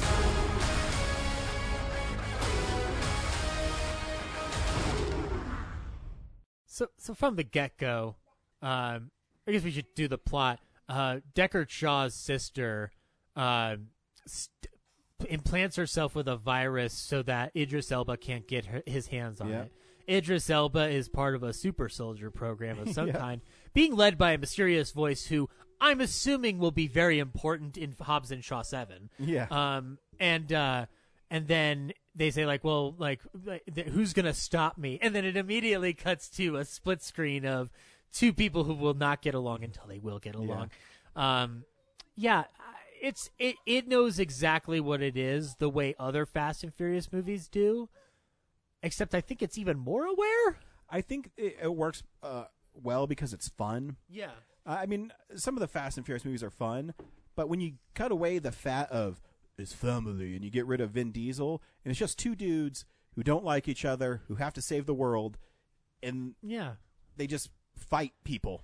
Yeah, I, I mean, like, here's the thing. I I'm not as um, extreme as Ryan is on the Vin Diesel thing, but I do agree that Vin Diesel sometimes weighs a lot of things down. Um, it- my he weighs him down because he's a he's a producer on it and he's the star, so Yeah. he forces himself into scenes that maybe he shouldn't be in. see, I, I and I agree, and that's Whoa, that's a fart. um, no, I agree, and th- what immediately though what I see is that this film re- has a balance that the other Fast and Furious movies don't have. I think that's part of that's because you're only dealing with really two lead actors and then Idris Elba. Guess what the fire sound is? The fire sound? Guess what it looks. Guess what it sounds like? What does it sound like? That is Wow, fire. That is fire. Yeah, I uh, we put out the fire with gasoline. Yep. See these eyes so green. And you I know, want to watch it's- cat people now. but it, it works well too because I think um, it's so over the top, and you know, um, what the fuck is I, Idris Elba's character's name? uh, Brexton. Braxton. Uh, Braxton. because uh, he is so over the top, Yeah. and the stuff with the syndicate, or I don't even know what the fuck their name is, where they control everything is stupid. Yeah. Um, I when that stuff they start getting you know exposition heavy. Okay, can we just go to them driving cars and beating each other up? See, and, yeah, that's I, I was worried because I was like, oh, this is going to take itself way too seriously, isn't it? And then it doesn't. Yeah. Like every time I think it's going to go down that that hallway, it says no, not going down that hallway today. And I think that uh, has a lot to do with the the Rock being a producer and being the creative Yeah. force behind it. Because he um, he understands, and I remember reading an interview with him just recently where he says this is what the movie is, and it's just fun. You know, we're just going to go out here and have some fun. Yeah. and um, and you can tell, and Statham is really fun in it. Um, he's fun in a lot of movies. I think I wish he had more comedy stuff because I mean he's great in Spy and I love him in Spy. um, so you, to see him kind of stretch out, and Vanessa Kirby's great in this movie. Oh, I Ryan, I had a mad crush on Yeah, Melissa Kirby. she does movie. well. I did. Um, yeah. She that I was just like, dang. And it's cool too. You know, I, I don't know how many movies go to Samoa. Um, it's fun None, and that's it. why this movie is automatically amazing. Is because it will go to a Samoa, and it will. It does a. We've got to have a montage scene, in a way that was su- just it worked. It was a great montage scene. It's it's shot like every other montage scene I've ever seen, but for some reason it's better here. Yeah. Um, and yeah, and uh, Eddie Marsan with a flamethrower in uh frickin' Idris Elba's face, going like, "I'm not small," or like, or like, "I'm not, I'm not small change," and then Yeah. he just blows him away. Um, yeah. Um, but but we should talk about um something that I thought was fun, but also I was not a fan of, which was the cameos. I actually really liked Ryan Reynolds in it. He's not my my least favorite. I'll tell you who my least favorite Uh, is. So I, I thought he was kind of fun. Yeah. Um, you know, calling Rock Rebecca, and Yeah. it's just he's just silly in it. I do like the line. It's at the post credit sequence where he's just like, um, like I, he's like, I didn't watch it. He's like, well, we got to talk about it because nobody wants to talk about the end of Game of Thrones with me. um, but yeah, no, I mean that's a fine cameo, as is um, um, uh, uh, Helen Mirren and whatnot. Mm-hmm. I, it, this is not to be. I liked the Kevin Hart moment on the plane. I wish they hadn't brought him back. I wish it was just on the plane. Like, well, they set up that they need to bring him back. yeah, I know. It it works. I just I, it wasn't my favorite thing. Yeah. I don't hate like it's it's not like I'm saying don't let Kevin Hart do this. It's more of just like I could do without this. What I think's fun about it though is The Rock probably just called up his friends. Yeah, and he's saying, just- "Hey, you want to riff for a day on the set?" Yeah, which I was like, But actually, you know, Reynolds kind of became a really extended. He's almost like I wouldn't even say it's a cameo in it he's a character. because he has that probably five minute scene in the diner. Yeah. and then he has the one or two minute thing with them on the phone. Yeah. and then he's in two out of the three post credit sequences. Yeah, but I mean, they probably shot his stuff really quick. Oh, yeah, Um, sure.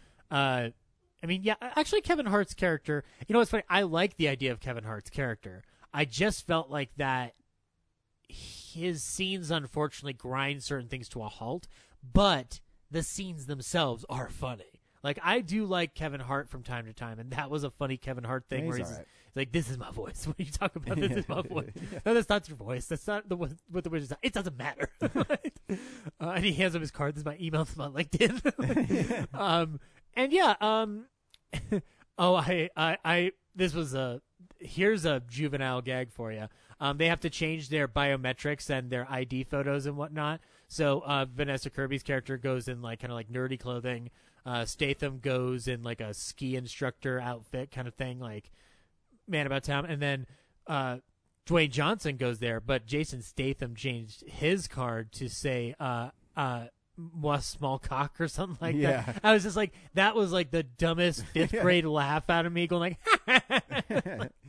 I was just like, this this isn't good, but this is great at the same It's time. fun. Yeah, You know, um, it's fun. Every once in a while, it's awesome to see a movie like this. Yeah. because it's doesn't take itself serious. It's just fun. Yeah, my, o- my my only other big issue with the film, honestly, is the. I guess it's the obvious sequel setup with the with, with the head of the uh, superhuman program, Yeah. where he's just like, oh, "You are proven to be the the, the greatest a- enemies of mine ever. We shall meet again." like, and then like, "Goodbye for now." Like, I'm just like, it was almost the equivalent of Skeletor or not Skeletor of um, Cobra Commander Yeah. saying, "I'll get you, Joes," and then leaving the show, and it's like, well, that's the end of the episode, guys. Good night. Yeah, Um, It- it's supposed to leave you wanting, but all I want is to see Rock and Statham together. I don't Yeah. really care about the other stuff. That's the thing. I think it knows that that's why you're going. So this is just there to have an excuse to do it. Um, but the thing is, I'd love to see not Clerks, but something like Clerks with those two just talking because I think they're really good at comedic oh yeah, timing. that scene where they're like, "Fuck this guy." Yeah, that that that moment. I like how the Rock throws a chair and it just bounces, like because it's that like industrial steel, um, uh, or the industrial glass. But um, uh, and then uh, the scene with uh, Vanessa Kirby and the Rock, uh, in the interrogation room. And uh, Van- uh, the Rock calls his daughter later, and he's like, "That- "You know, that might be flirting." He's like, "Nobody said it was flirting." Like, Yeah. Um, and yeah, I, it was fun. It's Yeah. fine. It's it's. I think ultimately I would rewatch this over any other Fast and Furious yeah. movie simply because it's not attached to that mythos. That being said, though, I think I'm gonna actually try to finish up this franchise and give you an ultimate ranking. Nice. Because I I will say like I get better when The Rock shows up. I haven't finished Too Fast, Too Furious, but I've seen the first 45 minutes now as of today. Uh, and I liked John Singleton a lot. I will say, like, for for how goofy it might be, Too Fast, Too Furious is the one that's grasping my attention the best. Yeah, it's in the in CNN the movies. John Singleton's in it a lot. I'm like, oh, and he's really good in it too. You miss him, and you're just like, Boys in the Hood, Poetic Yeah. Justice. Like, oh, he's really awesome, and he Why- loves movies. You're and just like, why didn't we give him more to do? Yeah.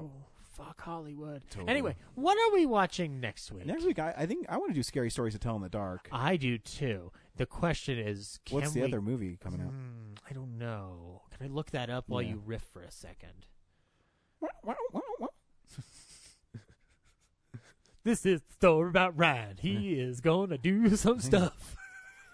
Now, this is a story all about how my life got turned right upside down. You don't like that song. You don't like that guy. You can't do that, or can you? I don't know. Um, don't worry. I'll edit all this out later. Uh, July, August. Ooh, the Nightingale's coming out too. Uh, Babadook director. Uh, I guess it's. I guess it's Scary Stories to Kill in the Dark. The Kitchen is also coming out, which looks interesting. Uh, or Dora and the Lost City of Gold. Um, I think it's Scary Stories to Tell in the Dark. Yep. Unless you want to watch The Art of Racing in the Rain, which is um, Milo Ventimiglia and a dog have to solve their problems together. Nope. I'm good without doing that. Yeah, Uh, and the Peanut Butter Falcon, which I actually think looks fun, but um, I don't think we'll be able to all find that in the same Yeah.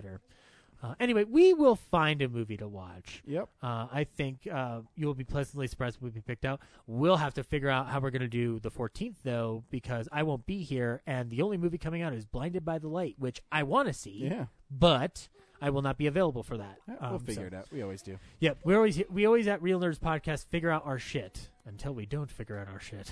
then we're just shitty. yes, shit, shit, shitty, shit, shit, shit, shit. All right, until next week, Yep. guys. Thanks. Bye. Bye.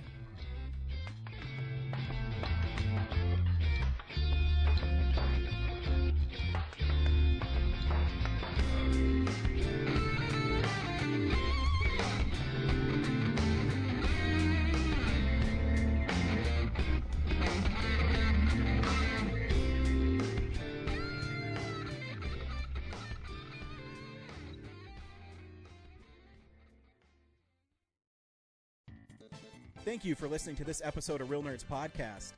Real Nerds Podcast is a production of Nebulous Visions Multimedia. Thank you to Sparks Mandrill and Plan 9 Studios for our kick ass theme song. Also, if you're in the Denver area and you're looking for a cool place to see movies, we see them at the Alamo Drafthouse in Littleton and now also in Sloan's Lake. Thank you to Colorado Coins, Cards, and Comics for supplying us with all our comic needs, especially you, Andrew. You know who you are. And a big shout out to James's mom. I'm giving you an electronic hug that you can feel through the airwaves. Thanks for listening and have a nice day.